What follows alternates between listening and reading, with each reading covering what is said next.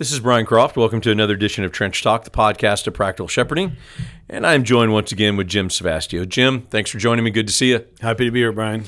So, if you've been helped by the podcast, um, would you uh, let us know that by going to iTunes and writing a review for us? You can also go to practicalshepherding.com and go to the contact page and write us. If you have questions you would like for us to tackle on the podcast, that's another great way to get that to us. You can also reach us through social media, but we like to try to take your questions. That's been a big part of a lot of the most recent episodes that we've done. And so, thanks for listening and supporting us the way that that you do. We we want to jump right into the topic, Jim, and and we want to think about something that is an important topic in regard to pastors, their life, and their their their public preaching ministry as well. And that is, how much do pastors share about their struggles in their life? Specifically, I think we could talk about both, but even specifically in the public forum in preaching and in front of the church. So there's this pull, this this pressure that pastors feel to have to have it all together. And a lot of times we portray that unintentionally. I will give benefit of the doubt there, but we portray that in our preaching by not talking about how we struggle like our congregation does. Mm. We think that's the way we communicate to them. We're supposed to be this example, and yet we don't realize that we're actually putting a, a front forward that is not realistic. It's really not who we are. And at the same time, because of the nature of our ministry, we can't just put absolutely every sinful str- struggle we have in front of our church. That wouldn't be helpful to them. It would be overwhelming to them. And uh, and, and and as a lot of us joke, if you really knew me, you probably wouldn't want to be your pastor. But I mean, so where is you know where is the balance in all of these things? Can you kind of take us to the New Testament first and help us understand this balance first? Uh, you try to do that, Brian. You, you know, you're really trying to deal with. There's not like one text that says this or that. You know, you obviously have a man like the Apostle Paul, who you you see on the one hand, uh, he's a man who's able. He talks about that in present language. I am the chief of sinners, wretched man that I am. Depending on how you interpret that, some see that as a post-awakened, pre-converted Paul. So whatever you want to do with that, but I think many of us recognize that that resonates with our experience of the Christian life. There are things we want to do, we don't do. Galatians 5, the spirit lusts against the flesh and flesh against the spirit. That's obviously going to work itself out to some degree in testimony, you know, that you can't preach a text like that without saying, "Well, I know you all know what I'm talking," you know, but I don't know what I'm talking about. Right. Um, you, Brian, in prep, you were mentioning the, the text in uh, Hebrews thirteen seven, where you, Paul talks about, uh, sorry, the writer to Hebrews, maybe Paul, talks about the following the faith of those who are leaders, and and part of of real faith lived out is hey, the reality that this is hard and that we struggle, and, and if that's never conveyed, then that that tells the people who hear they're looking at us or looking at the guy in the pulpit as somewhat of an example and it's like that guy never he is just his story his his own testimony is full of nothing but triumph and success. Oh, I was laboring for 40 minutes in prayer. I was witnessing to 75 people. Some woman came in immodestly dressed. Well, immediately I applied Job 31:1. I made a covenant with my eyes. I immediately turned away. You know, something tells me you've heard that before. You know, you know, whatever. You know, I'm, I'm just giving some examples yeah, of my yeah. preaching here. Yeah. But you know, but and you think to yourself, oh yeah, yeah, that's not my experience at all. Yeah. And, and and so you know, you have a text like uh, First John two that says, you know, I write these things to you that you may not sin. But if anyone does sin, we have an advocate with the Father, Jesus Christ, the righteous. And so part of our faith is we're striving after holiness, but that we are also so thankful that we have a Redeemer. And if we're preaching to people the joys of justification by faith and being clothed in the righteousness of Christ, and there's a fountain open for sin and uncleanness, and there's a place where people who are weary and tired of their sins go, then we, there, there needs to be some testimony behind that, that that's not just a fountain I went to 40 years ago, but that they know that's a man up there who lives in our world, who faces our temptations and who knows what it is to feel the need to keep clinging to Christ as a, as a Savior, to keep going to the Holy Spirit for power, who is that's a real man uh, who lives in that world, and, and, there is some degree of experience in there that's like mine. Hmm. I think that can be that can be uh, helpful to people that they know This is genuine. You know, I, I I've had people say in the past. You know, I've heard preachers say, "Oh, I'm such a terrible sinner" in the pulpit, but it, it always seemed disingenuous. And and there are people I know who there are people I know uh, who will have a very sound orthodoxy about that we're sinful, but they never confess sin, they never admit sin, they never admit that they're wrong. Right. And so they're theoretically humble, mm-hmm. but they're not practically humble. Right. And that's why this is an important topic for us to talk about. Here's here's the problem, Jim, is that is what you just captured. Too many pastors, even if they'll give a nod to, yeah, I'm a, I'm a sinner, um, it nobody knows what that means. They don't ever really talk about what that's like in their life. And it like you said, it comes off incredibly disingenuous. And that is a major problem right now. I think a lot of pastors have. I think some of them, I think some of it's just uh, pride and self righteousness. I think a lot of it is there's a fear that mm-hmm. I can't really show them who I am. And I think that's the real crisis in the midst of this is that pastors don't feel like they're, there's we're, we're driven by fear so much in the ministry exactly right. that we don't feel like we can be ourselves. That is a that's a tragedy. Yeah. And, and Brian, that said, against the backdrop of you know there really are pastoral qualifications, and we have to make sure that we're not disqualified. And the you know it's not like sure, we're saying, "Hey, true. listen, uh, I was. I mean, I've been committing adultery myself. I know what it's like. You know, you know, you know, you're not. If you say that, well, then you ought to be you know, you ought to be out of there. Yeah, there's a problem. Uh, you know, I agree. I, and you know, men, I know you like to beat your wives. I do too. You know that. You know that. You know, you say that. That's like, oh, you, that guy needs to be out of there.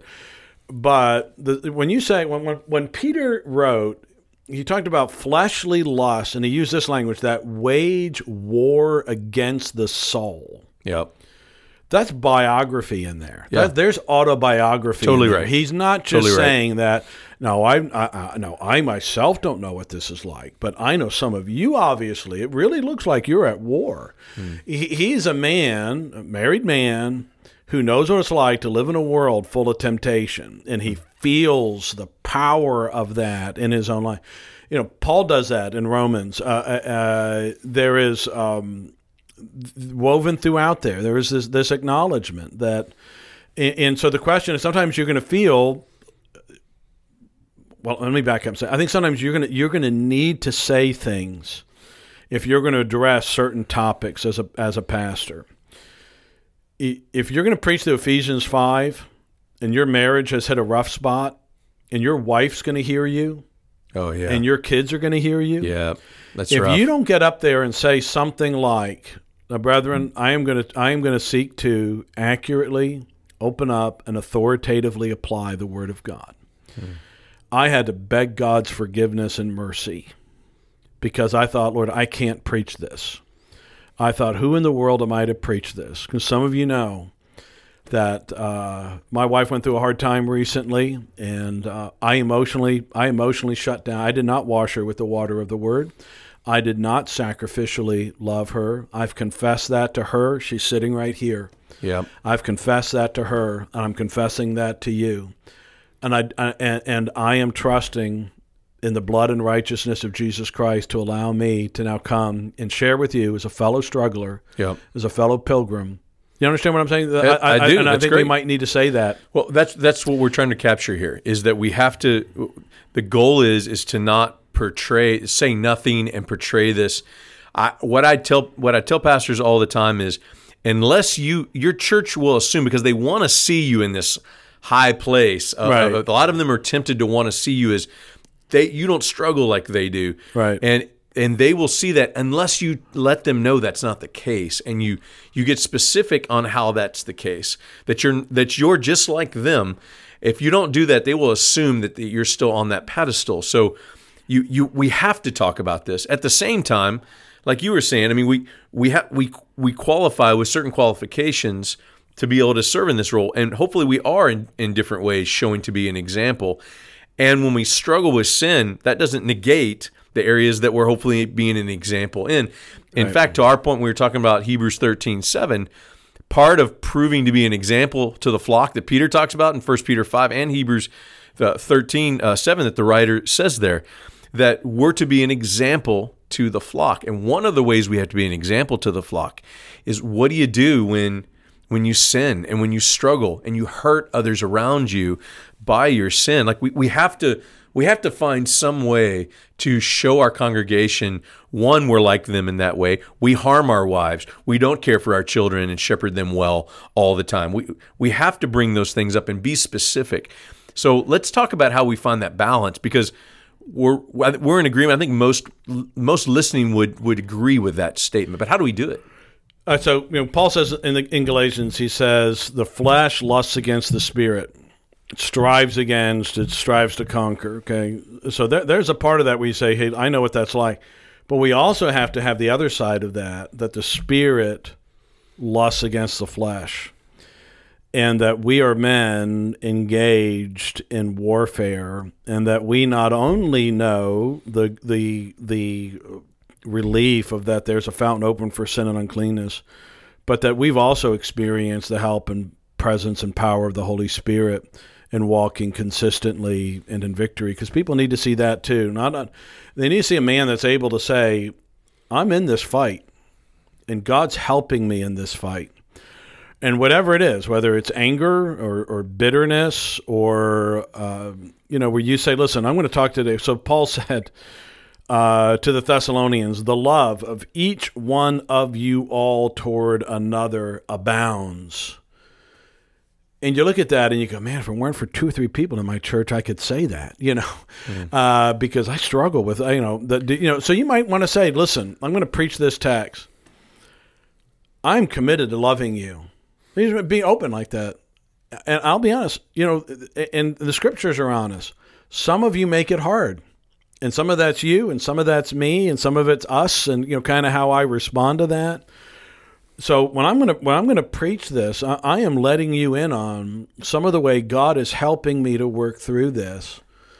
Uh, you know, in this way. Now that's a hard one because then people are going to think, does he mean me? Does he mean?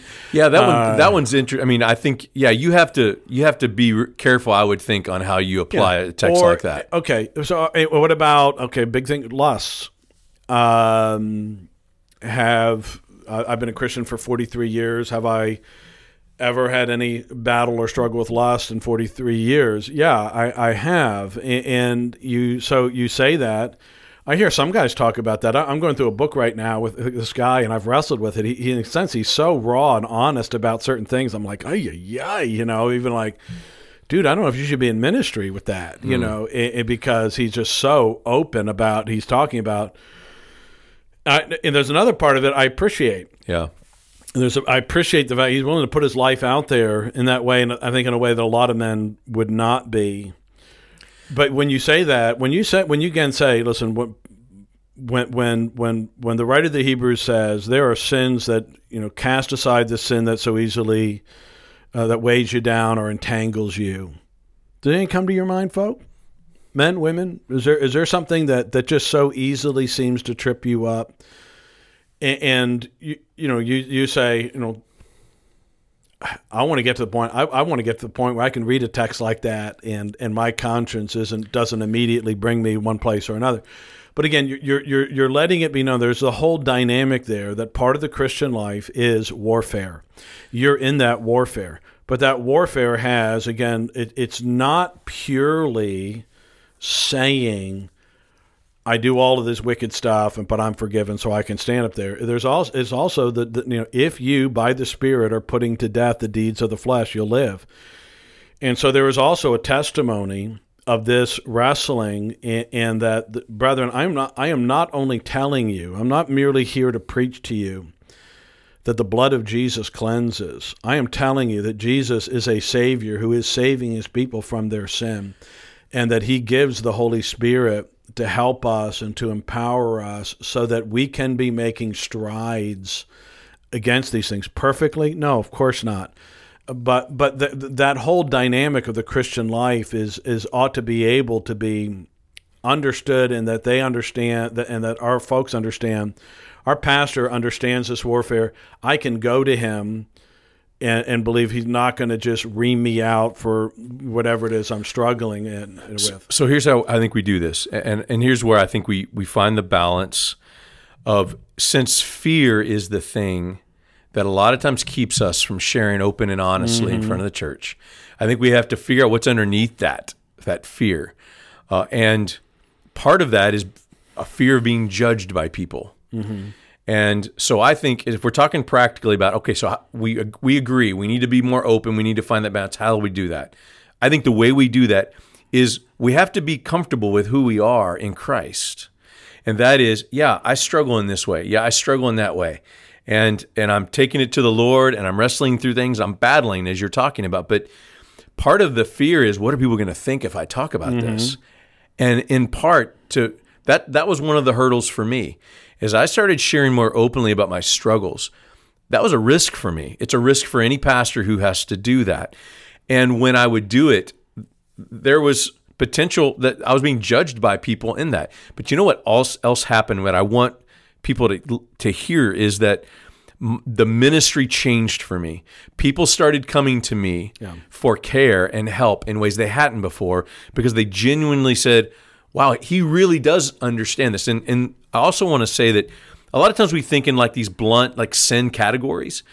One of the ways to find the balance to help people know that you struggle is not to just like confess all of your sins to people, mm-hmm. is to let people know areas of your life that you struggle that show weakness.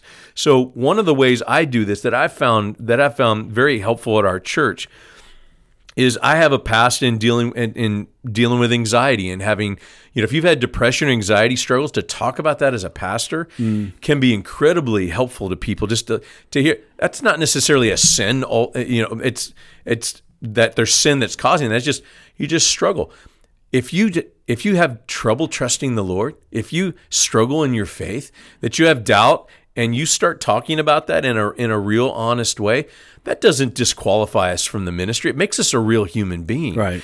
And so I just want to put out there as you're trying to think about a way to find this balance, you don't need to walk through you don't need to walk through and articulate every lustful thought you had or every person that you got angry at in front of the church. That's that's that's not necessarily what we're talking about.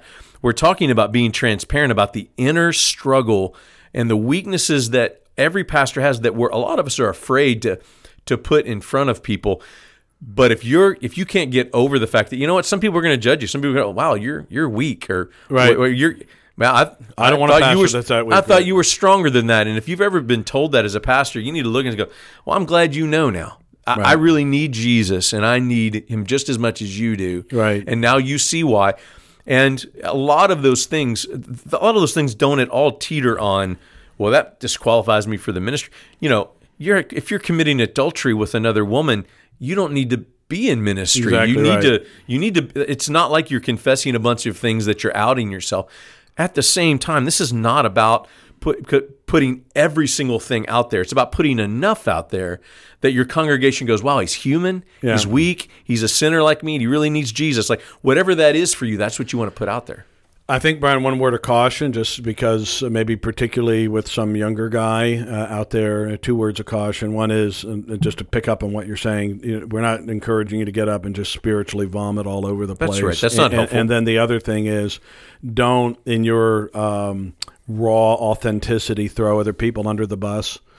That's right. You know, don't get up there and say, you know, yeah, I'm struggling because, you know, honestly, it's because my wife has been, you know, well, you all know what she's like, you know, or uh, I've been dealing with some of y'all, and some of y'all are just, you know, and I admit I have not always responded well to y'all's sin and y'all's complaining, and you know that that's that's not the probably time or place to maybe well, not ever to, and, and to by say the way, some of that publicly. You gave that illustration earlier. I'll be honest, and this I don't know. This may be a place where we would disagree, but that doesn't that doesn't feel safe to me at all. Like even if I try to say to the church, I haven't handled, you know, I haven't dealt with your complaining of me well.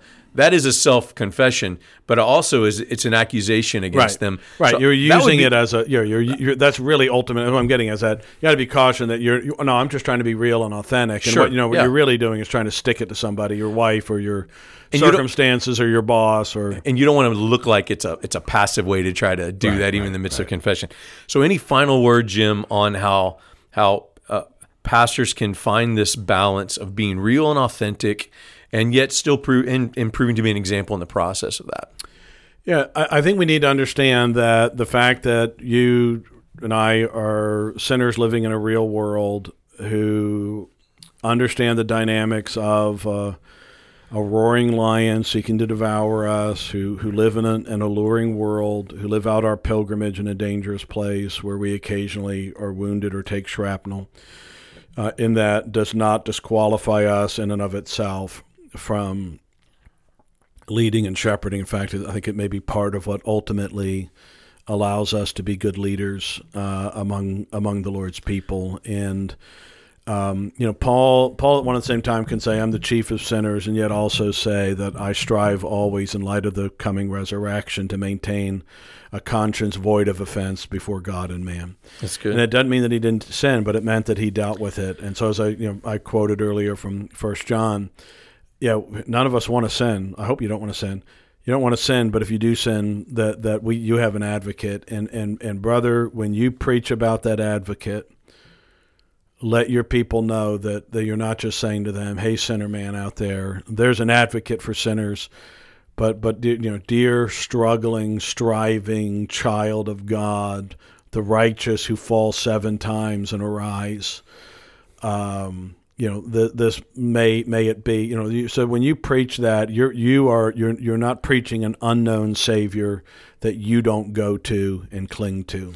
It's good. My final word on this is a real practical word. Tell self-incriminating stories in your sermons. There's a practical word for like, like to to your point. A lot of times pastors will put themselves as the example in a positive light. I think that's unhelpful. Mm-hmm. Um, I think tell self-incriminating stories on you, and if you're willing to to do that, if nothing else, it it humanizes you to the congregation, I think, and endure and makes you enduring to them. It's like, oh yeah, he does boneheaded things like like I do. It may not be a specific sin, but I've tried to do that by telling incriminating stories about you. Yeah, and I realized that probably. Well, no wonder I feel so loved by your church, actually. So, on that note, I'm going to pray that. Uh, that um, that pastors will be able to find this balance because it's a really important balance to be authentic before your people and yet to realize that you that we have to we can't just share everything. So let me pray that you'll find that balance. Lord, would you be at work at every pastor who, who's listening that they would uh, know how to find that balance. Mm. We know, Lord, that you want us to be uh, real and honest and authentic before you. And in that, we have a security and a safety in Christ that we can be just ourselves in front of everybody, including our churches.